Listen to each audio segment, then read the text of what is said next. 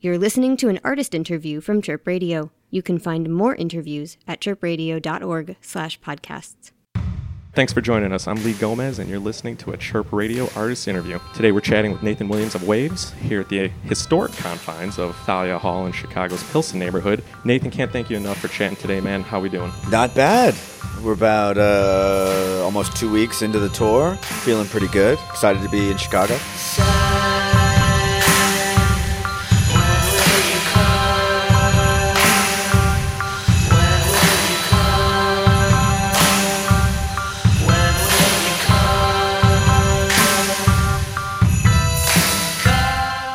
Pretty much gathered here tonight to celebrate the 12th anniversary of Wavves' uh, seminal album, King of the Beach, uh, King of the Beach tour. Uh, my understanding is that this was supposed to be a 10-year anniversary, but you know, COVID kind of put the kibosh on that. How's the tour been going so far, and what's it been like revisiting the album that really cemented you guys at the forefront of the indie scene? It's been great. I- I'm happy that we are finally getting to do it.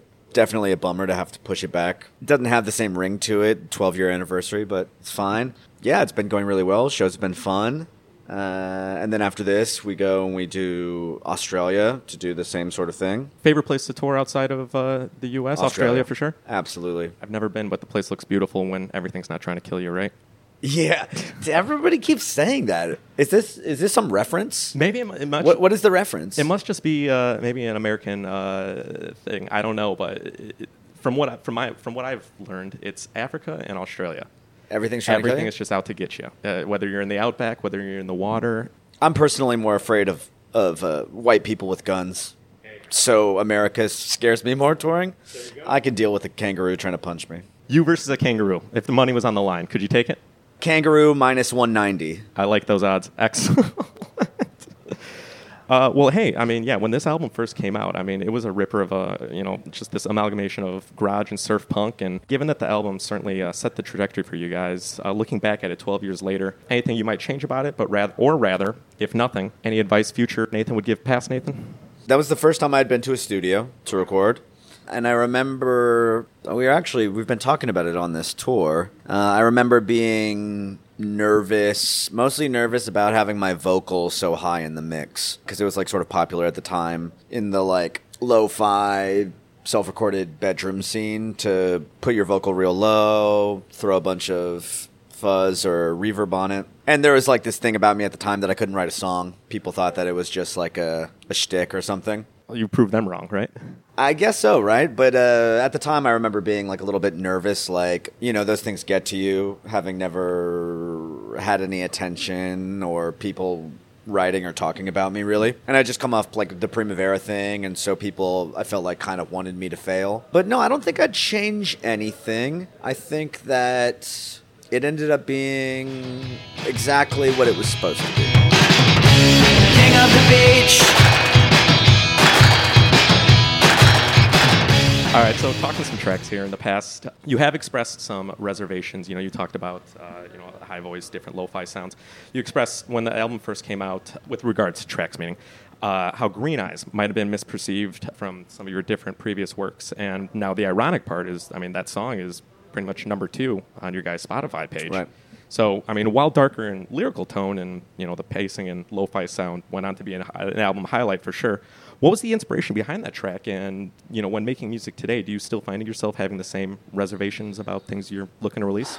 Mm, no, I think probably now I'm a little more comfortable with. People don't even. Th- I mean, you know, we're recording straight up like country songs on Hideaway, and I don't think people even like really batted an eye about it. So I think now it's almost just expected that each time we do a record, it's going to be different than the last, at least like a few of the songs. So that was probably the biggest leap for me. And Green Eyes, the writing, the you know, the way the song came was the same as all the other songs. I wrote it in my parents' garage.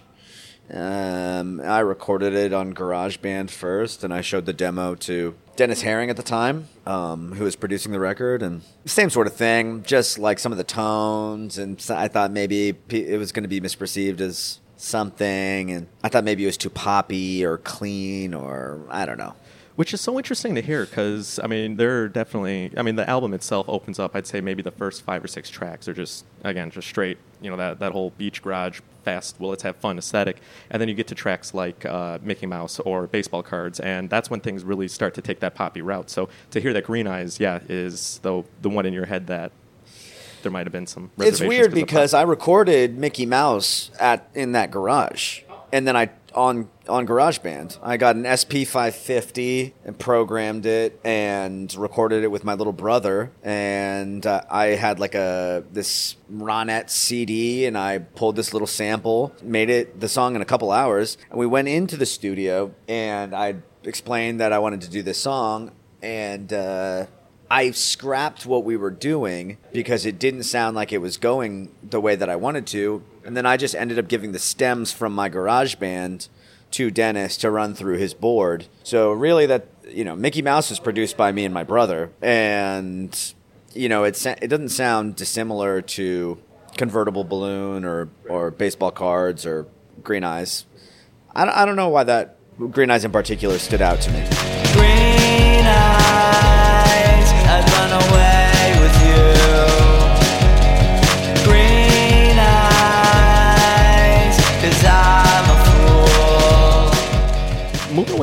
For a second onto the album cover. Let's take a minute and talk about Snacks the Cat. Let's talk. All right. So My for those uninitiated, Snacks was the inspiration for the cartoon cat featured on the King of the Beach album art, and also the cat of uh, one of the featured artists on the album, uh, Bethany Cosentino. Given Snacks' recent passing, how'd that idea come to be? I mean, it, it's a cute cat, but the trippy background, the gold chain, the doobie it's holding, it really paints a picture. So it was just basically snacks sort of dressed up as as me. I was doing this sort of thing when we i wrote king of the beach. I actually wrote king of the beach while i was in a hotel in uh, mississippi. Um, it was one of the songs that was written during the recording process. I didn't have a demo for it uh, prior to. Mississippi, known for their beaches, of course. yeah, exactly. Um, while I was there, that's where I was recording the record, and uh, Snacks was just sort of a he, like he was around. Me and Beth found him when we had moved into our first apartment together. He was just like a street cat, and so he was sort of like the sort of inspiration for a lot of things. He ended up being like he's like a the mascot. He's sort of like the Wavves and Best Coast mascot in a way. So I have a Patreon, and I've been going through these old demos, um, and I found a demo from uh, 11 years ago um, for the album after King of the Beach, this first single, um, Demon to Lean On. And you can hear Snacks meowing in the background because he was like always talking when you were recording music. He was like, "Meow, meow, meow," and he'd like, and you'd be like, "What's up, dude? Do you like that?" Or "Meow, meow." no, that's not good. Should I change that part? Meow. One paw for yes, two paws for no. Exactly. Shining in the sun like a convertible balloon.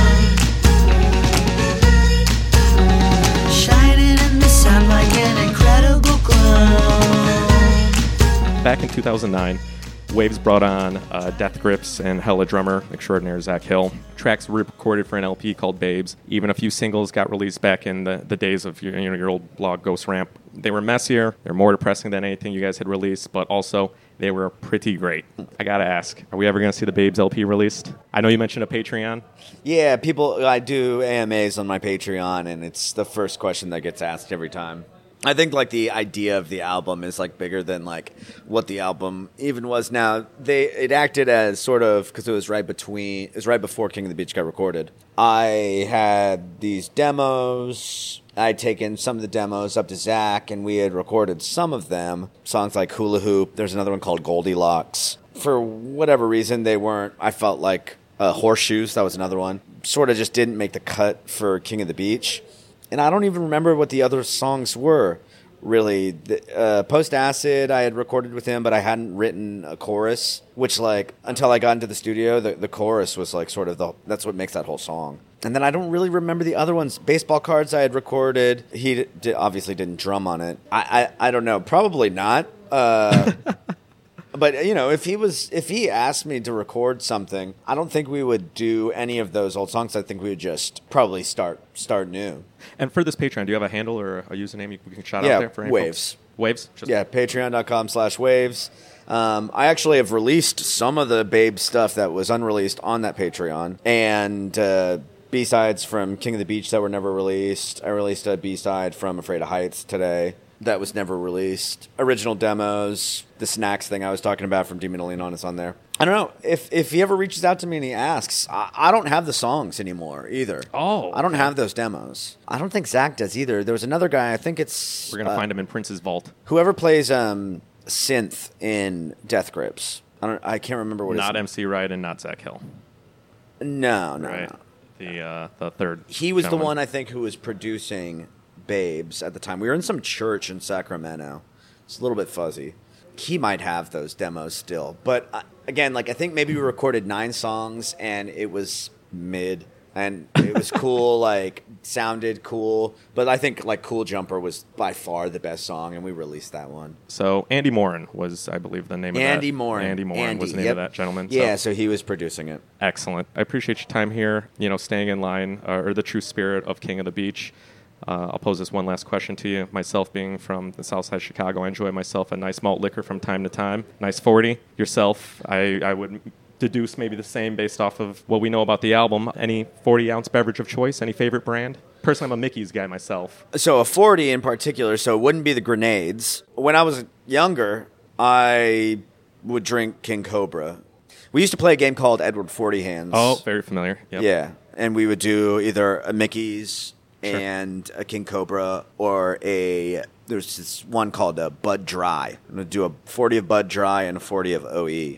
And we used to do them at my parents' house actually in the back. And then uh, my friend Rory couldn't finish his, and he his pants in my in in the room. And uh, As most OE stories usually end. Yeah. yeah, Uh, it hap- ended up happening a few times. Another friend of mine, Patrick, pissed his pants too, and so with that, this has been a Chirp Radio artist interview. yeah. Thanks for having me.